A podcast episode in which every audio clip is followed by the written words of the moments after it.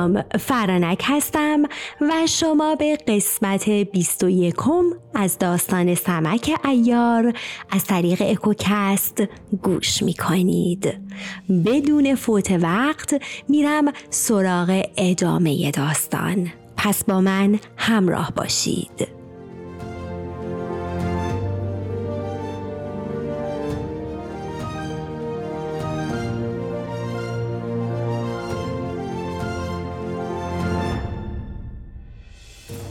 سمک و آتشک رفتند خورشید شاه و دیگران خوابیدند تا روز شد. خورشید شاه بر تخت نشست و پهلوانان و امیران به حضور آمدند. شاه با آنها به مشورت نشست و گفت برای سپاه دشمن کمک آمده است. گرچه ما ترسی از آمدن کمک برای سپاه دشمن نداریم. اما مسلحت چنین است که برای فقفور شاه نامه ای فرستاده و او را در جریان امر قرار دهیم. اگر به جنگ امر کند ایستاده ایم. و اگر امر به صلح کند بر آن فرمانش نیز ایستاده ایم و هرچه او بگوید همان کار را می کنیم همه کی گفتند ما بر هر آنچه شاه امر کند کمر بسته ایم. و هرچه را هم که شاهزاده بگوید و بخواهد انجام دهد و رأی و مسلحت ببیند بر آن نیز فرمان برداریم. آنگاه خورشید شاه به فرخ روز گفت ای برادر به فخفور شاه نامه ای بنویس و هرچه برایمان پیش آمده بگو تا ببینیم شاه چه میفرماید. فرخ روز دوات و قلم و کاغذ خواست و چنین نوشت.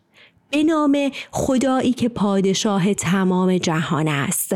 بر تمامی خوبان و پاکان و برگزیدگان آفرین باد. از خورشید شاه ابن مرزبان شاه به فقفور شاه پادشاه چین. پدر بزرگوار بداند که گفت خورشید شاه داماد برگزیده ماست و باید به جنگ دشمن رفته و جواب خسم را بدهد. و دخترم محپری را به قلعه شاهک بفرستد. اگرچه ما نمی‌دانستیم که کوتوال قلعه شاهک مقوقر فرزند دایه جادوگر یعنی شروانه بود و همو بود که در جهان این همه فتنه برپا کرده بود. ما محپری را به قلعه شاهک فرستادیم و خود به جنگ دشمن کمر همت بسته و دو روز جنگیدیم تا سرانجام قطران پهلوان را به اسارت گرفتیم و او را زندانی کردیم.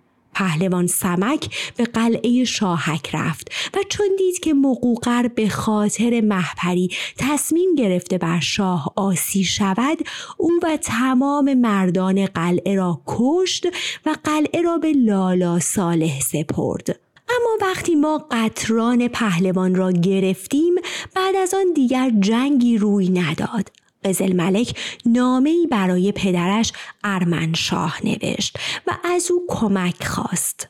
برای آنها کمک بسیار رسیده است ما هم تمام جریان را برای شاه شهر دادیم تا اگر میفرماید که باید جنگ کرد برایمان کمک بفرستد و اگر هم باید صلح کرد بفرماید تا ما چه کنیم ما منتظر اشاره شاه هستیم. هرچند که با این قوم بی سر و ته جز جنگ هیچ کاری نمی توانیم بکنیم و می‌دانیم که به جز جنگ هیچ چاره‌ای برای ما وجود ندارد. دیگر اینکه شنیدیم که ارمنشاه نامه هایی به سرزمین های دیگر نوشته تا لشکریان بیشتری جمع کند. و همچنین او قصد دارد که خودش با لشکری گران به کمک فرزندش بیاید. اگر پدر بزرگوار مسلحت می‌داند فخفور شاه نیز نامه هایی برای سرزمین چین و کشورهای اطرافش روانه کند تا لشکری جمع کرده و به اینجا بفرستد چرا که خود می‌داند که این فرزند بدون خزانه و لشکر نمی‌تواند کاری کند اوزارا چنان که بود برای شاه معلوم کردیم. ما اکنون در مرغزار زعفران فرود آمده و رو در روی لشکر دشمن ایستاده و منتظریم که پیک شاه بیاید و جواب نامه ما را بازآورد و سلام. وقتی فرخ روز نامه را نوشت آن را برای خورشید شاه خواند و آنگاه مهر بر نامه نهاد. آنها مشغول این کار بودند که ناگهان قوقا و همهمه در میان لشکریان افتاد. به طوری که تمام سپاه یک باره به جنب و جوش افتادند. خورشید شاه گفت ببینید چه شده که تمام سپاهیان ناگهان به بارگاه افتاده پیرمردی نزد خورشید شاه آمد و تعظیم کرد و گفت ای شاه از این بدتر چه می‌خواستی بشود؟ از کوه گرگی در میان لشکریان افتاد و آنقدر خرابی به بار آورد که نمی‌توان وصفش کرد. هشتاد مرد را پاره پاره کرد و سر آهوبان رازی را که دوست سمک بود از تن جدا کرد و آن را بر دهان گرفت و اکنون به در بارگاه رسیده است. خورشید شاه در کنارش گرز آهنی به وزن 110 من داشت. آن را به دست گرفت و به بارگاه آمد.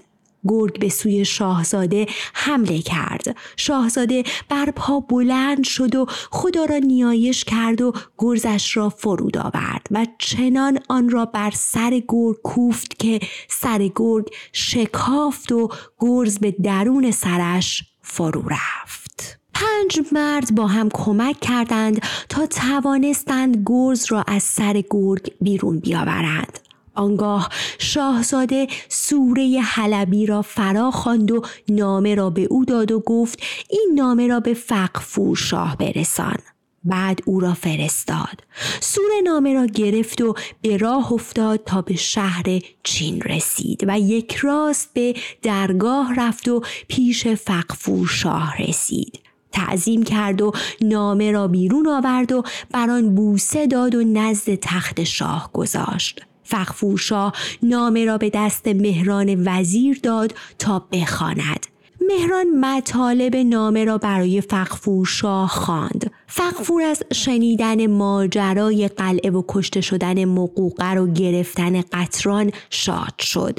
وقتی ماجرای کمک رسیدن به سپاه دشمن را شنید و اینکه خورشید شاه نوشته بود که جنگ کنیم یا صلح گفت ای مهران آنها صلح نمی کند باید پهلوانی با رأی و تدبیر بفرستیم که پیشرو لشکر باشد و به نزد خورشید شاه برود مهران وزیر که از اسارت قطران و کشته شدن مقوقر ملول شده بود با خود گفت بیش از این مسلحت نیست که در اینجا بمانم. هر تدبیری که میاندیشم آنها بر بادش می‌دهند. حال دیگر وقت کار است. من باید بروم و در آنجا کار آنها را بسازم. چرا که اکنون دیگر کار از کار گذشته است. کوششم را کردم ولی نتیجه این نداشت. هر مانعی که من پیش پایشان می‌گذارم آنها آن را از پیش پا بر میدارند پیش از اینکه راز من آشکار شود باید بروم. شاید بتوانم هر چرا که آنها پاره کرده اند بدوزم. وزیر با این فکر به شاه گفت ای شاه بگذارین بنده برود و ترتیب این کار را بدهد و برایشان رایزنی بکنم. شاید کار بر ما آسان شود. اگر جنگ باید کرد و یا صلح همان می کنم. فخفور شاه گفت خوب گفتی. تو این کار را می توانی بکنی. پس هر تدبیری که می خواهی بساز همادم فرمود تا در گنج ها را باز کردند و آنچه از مال فراوان و زراتخانه و فراشخانه و شرابخانه و مطبخ و خیمه و آزوغه نیاز بود برداشت و با ده هزار سوار به بیرون شهر آمد. مهران همان شب برای قزل ملک نامه ای نوشت و ماجرا را شهر داد. از آنچه که خورشید شاه با آنها کرده بود و ماجرای قطران و گرفتن قلعه شاهک و کشته شدن مقوقر و آماده کردن ده هزار سوار که با او به یاری خورشید شاه می آمدند همه را برایش نوشت و ادامه داد. اکنون ما در فلانجا هستیم. من به آرامی میآیم و لشکر را سرگرم می کنم تا تو لشکری گران بفرستی تا تمام آنها را بگیرند و بکشند. و مرا هم بگیرند که مال بسیاری با من است و همه را به خدمت تو بیاورند. و اگر از شاه بخواهند که مرا باز پس دهد به آنها ندهند که آنها قومی بددل هستند و همه ترسیده اند. وقتی به خدمت رسیدم هرچه باید کرد را شرح می دهم.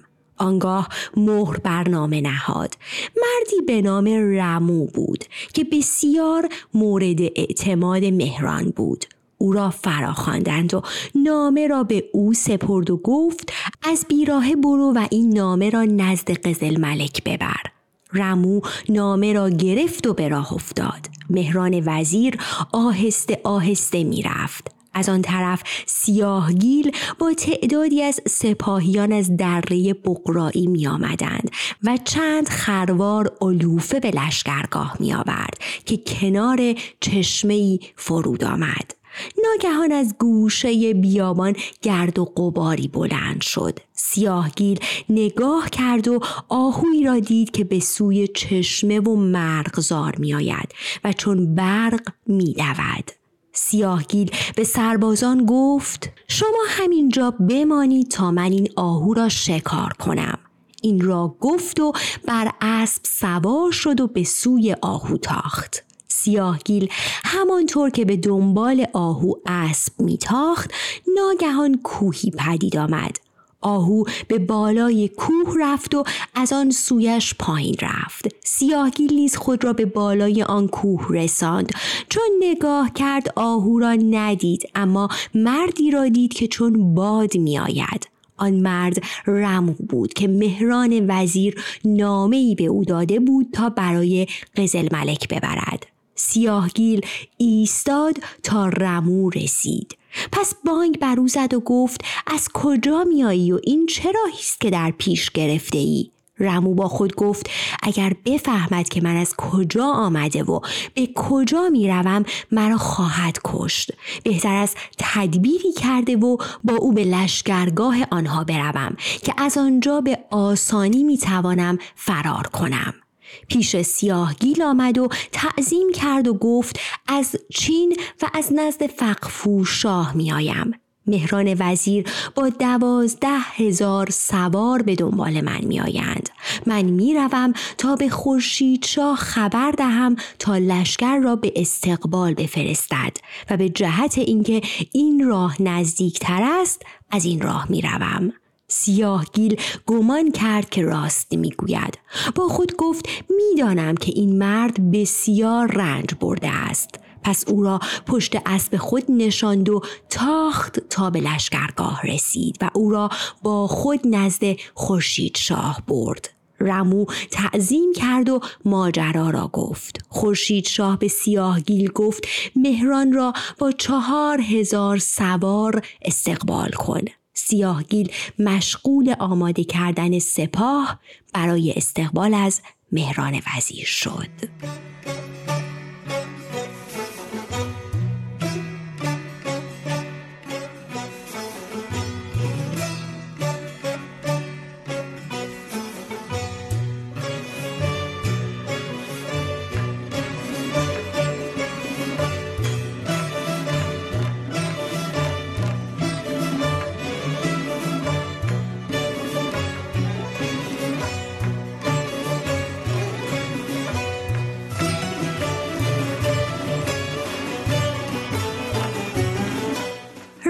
فرار کرد و خود را به لشکرگاه قزل ملک رساند. نامه را به شاکر دبیر داد تا بخواند. شاکر نامه را خواند و مطالب آن را معلوم کرد سیلم و قطور نیز حاضر بودند قزل ملک گفت با دوازده هزار سوار بروید و کاری که مهران گفت بکنید و او را بگیرید همان وقت سیلم و قطور به همراه دوازده هزار سوار به راه افتادند. رمو گفت از این راه نمی‌توان رفت چرا که سپاهیان در این راه پراکنده شده اند و نباید از آمدن ما اطلاع حاصل کنند. نمی‌دانم چه خواهد شد. من شما را از راهی دیگر می‌برم و شما را مستقیما بر سر لشکر آنها فرود میآورم. رمو این را گفت و پیشا پیش لشکر آنها به راه افتاد تا اینکه به کوهی رسیدند. وقتی به بالای کوه رفتند و نگاه کردند لشکر مهران وزیر را دیدند. مهران وزیر مکری کرده و شراب فراوانی با خدا برده بود و در هر جایی که اتراق می کردند تمام سپاهیان را به نوشیدن شراب مشغول می کرد تا وقتی لشکر قزل ملک رسید تمام سپاهیان مست باشند. آنگاه که لشکر سیلم و قطور رسیدند سپاهیان مهران وزیر همه مست و خوابیده بودند. سیلم و قطور به خوبی استراحت کرده بودند. امر کردند تا لشکریان پراکنده شده و اطراف لشکر مهران را محاصره کردند و سپس دست به شمشیر بردند. هر کس را که میافتند یا میکشتند و یا به اسیری می گرفتند. مهران وزیر را هم گرفتند و او را بستند و هرچه از مال و گنجینه بود برداشته و در حال بازگشت بودند که ناگهان سیاهگیل با سپاهیانش رسید و سپاهیان بسیاری را دید که اسیران زیادی را در میان گرفته و می‌رفتند. سواری را فرستاد تا ببیند کیستند آن سوار رفت و لشکر قزل ملک را دید که مهران و بسیاری را در بند کرده اند. سوار بازگشت و به سیاهگیل خبر داد. سیاهگیل گفت از کجا رسیدند؟ حال چاره چیست؟ آنها بسیارند و ما اندک. باید جهد کرده و پشت به پشت هم داده و نباید از هم است تا شکست بخوریم. یکی را هم باید نزد خورشید شاه بفرستیم تا اوزا را بگوید و او برای ما کمک بفرستد. آنگاه چهار هزار سوار سیاهگیل خود را به لشکر سیلم و قطور رساندند و بانگ برداشته و به جنگ پرداختند. سپاهیان قزل ملک وقتی تعداد سپاهیان سیاهگیل را کم دیدند خوشحال شدند و دست به شمشیر برده و با آنها درآویختند. دو سپاه می جنگیدند.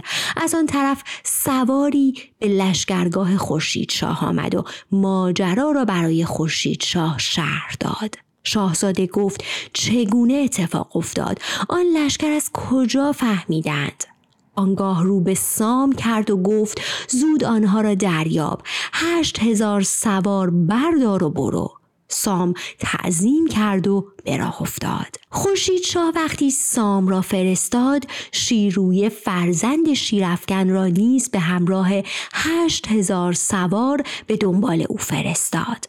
وقتی آنها رفتند رو به فرخ روز کرد و گفت نمی‌دانم سپاه دشمن چقدر هستند. آیا باز هم باید به کمکشان بفرستیم یا نه؟ فرخ روز گفت اجازه بده این بنده هم برود. پس فرخ روز نیز به همراه چهار هزار سوار رفت و بدین ترتیب سه لشکر به دنبال هم رفتند.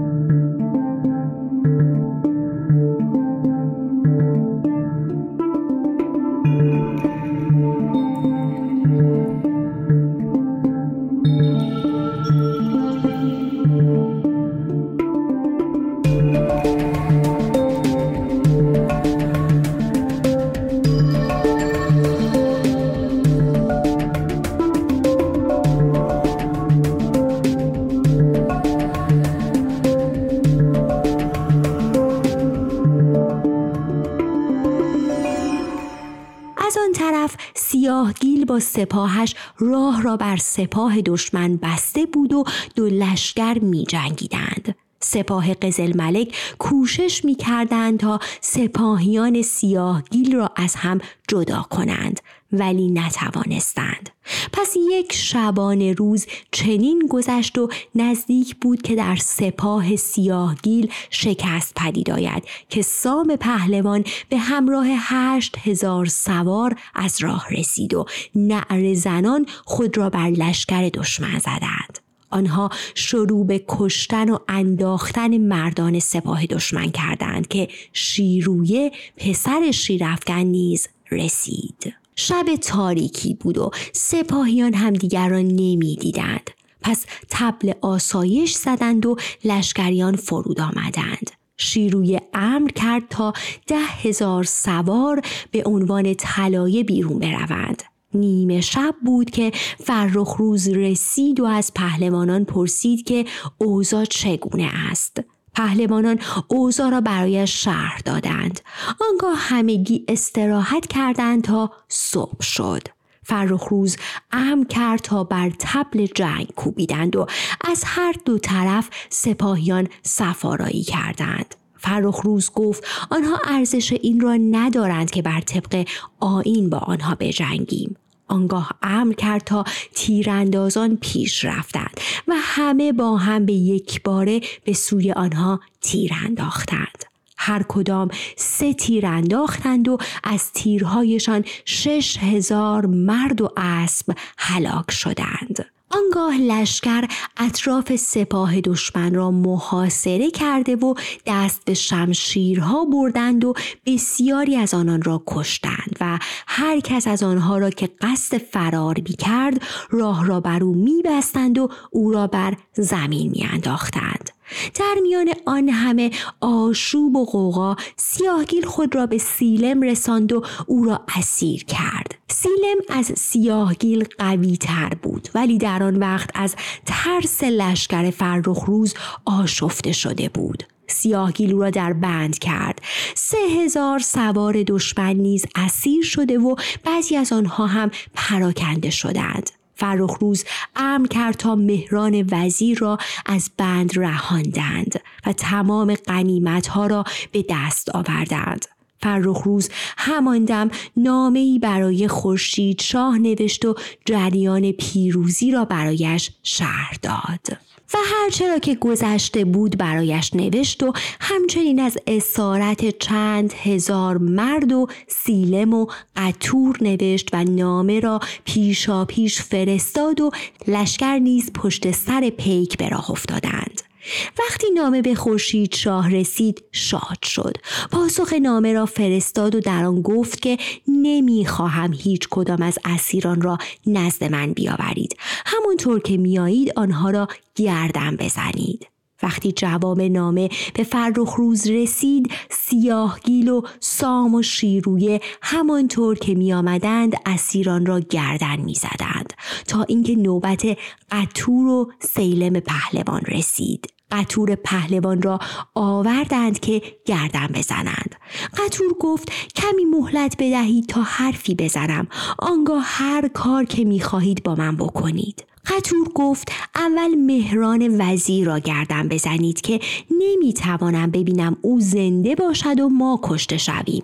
تمام این فتنه و آشوب را این حرامزاده برانگیخت. ما را از ماچین به اینجا آورد و این همه اداوت و دشمنی پدید آورد.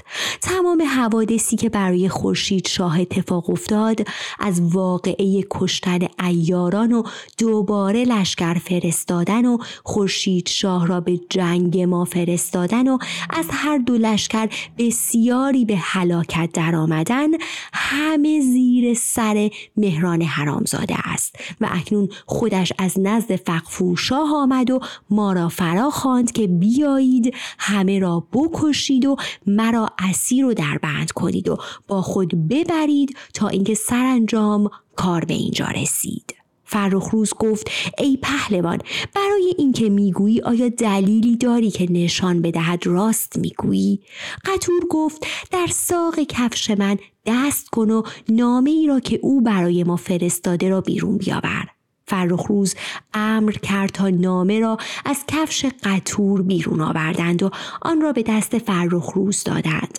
همان نامه ای بود که در آن مهران نوشته بود که من لشکر را در فلانجا نگه می دارم و تو لشکر بفرست تا همه را بکشند و مرا اسیر کنند و گنجها را ببرند. و اگر خورشید شاه مرا خواست به او ندهید که من خود چاره کار را خواهم ساخت. نیز ماجرای قلعه شاهک و کشتن مقوقر و اسارت قطران را برایش شهر داده بود. فرخ روز وقتی آن نامه را خواند در شگفت شد. بانگ بر مهران وزیر زد و گفت ای حرامزاده بدکار این چه کاری بود که تو کردی؟ مهران وزیر گفت ای پهلوان او دروغ می‌گوید. من از این نامه خبر ندارم. اتور گفت ای سگ حرامزاده چندین هزار مرد را برباد دادی و عاقبت می‌گویی که من خبر ندارم. تو این نامه را ننوشتی؟ پس زن و دختر خود را چرا برای ما فرستادی تا آنها را به عنوان گروگان نگه داریم؟ فرخ روز وقتی شنید که مهران وزیر زن و فرزند خود را به عنوان گروگان برای قزل ملک فرستاده است امر کرد تا مهران و قطور و سیلم را در بند کردند و هر سه را به همراه مال و قنیمت فراوان نزد خورشید شاه آوردند. فرخ روز تمام ماجرا را شهر داد و نامه مهران را به خورشید شاه داد. خورشید شاه رو به مهران وزیر کرد و گفت ای سگ حرامزاده مگر من با تو چه کرده ام که بد کرداری کردی و می‌کنی؟ مقصود تو از این کارها چیست؟ مهران سرش را پایین انداخته بود و هیچ حرفی نمی‌زد ارقون چوپان گفت باید آنها را در بند کرده و به دره بقرایی فرستاد تا ما از جنگ فارغ شویم و آنگاه من کار آنها را می سازم. پس هر سه را در بند کردند و به همراه دیویست سوار به دره بقرایی فرستادند. گروهی از فراریان به لشکرگاه رفتند و این خبر را به قزل ملک دادند. قزل ملک غمگین شد. همان دم جاسوسش رسید و گفت ای شاهزاده سیلم و قطور و مهران را در بند کردند و به دره بغرایی فرستادند. قزل ملک غمگین شد و بارگاه را آراست و پهلوانان سپاه را فرا خواند و ماجرا را با آنها در میان گذاشت. حال کار به اینجا رسید و دوازده هزار سپاه در یک حرکت به هلاکت رسیدند و پهلوانانی همچون قطور و سیلم اسیر شدند و مهران وزیر را نیز گرفتند. شاید از راز او آگاه شدند. حال بگویید که تدبیر چیست؟ کانون و کافور نیز حضور داشتند تعظیم کردند و گفتند ای شاهزاده این کار چنان پیش نرفت که ما می‌خواستیم. ما تدبیر برای کار دیگری کرده بودیم. اما حالا باید کاری دیگر کنیم. باید به دنبال پهلوانان برویم. باشد که بتوانیم آنها را از بند برهانیم. قزل ملک آنها را دعا کرد. کانون و کافور شروع به تحقیق کردند تا ببینند در درده بغرایی چه چیزی نیست که آنها تهیه کنند چرا که آنها در آنجا غریب بودند. کسانی که آنجا را دیده بودند گفتند که همه چیز به دست می آید بجز شراب که آن را از سرزمین های دیگر به آنجا می برند. کانون وقتی آن را شنید مشغول ترتیب دادن کار شدند تا شاید بتوانند قطور و سیلم و مهران را از بند بیرون بیاورند.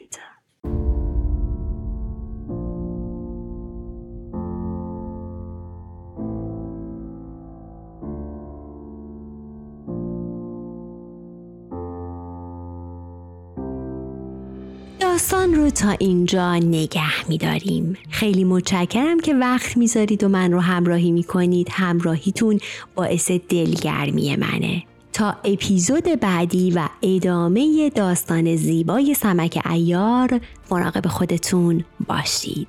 خدا نگهدار.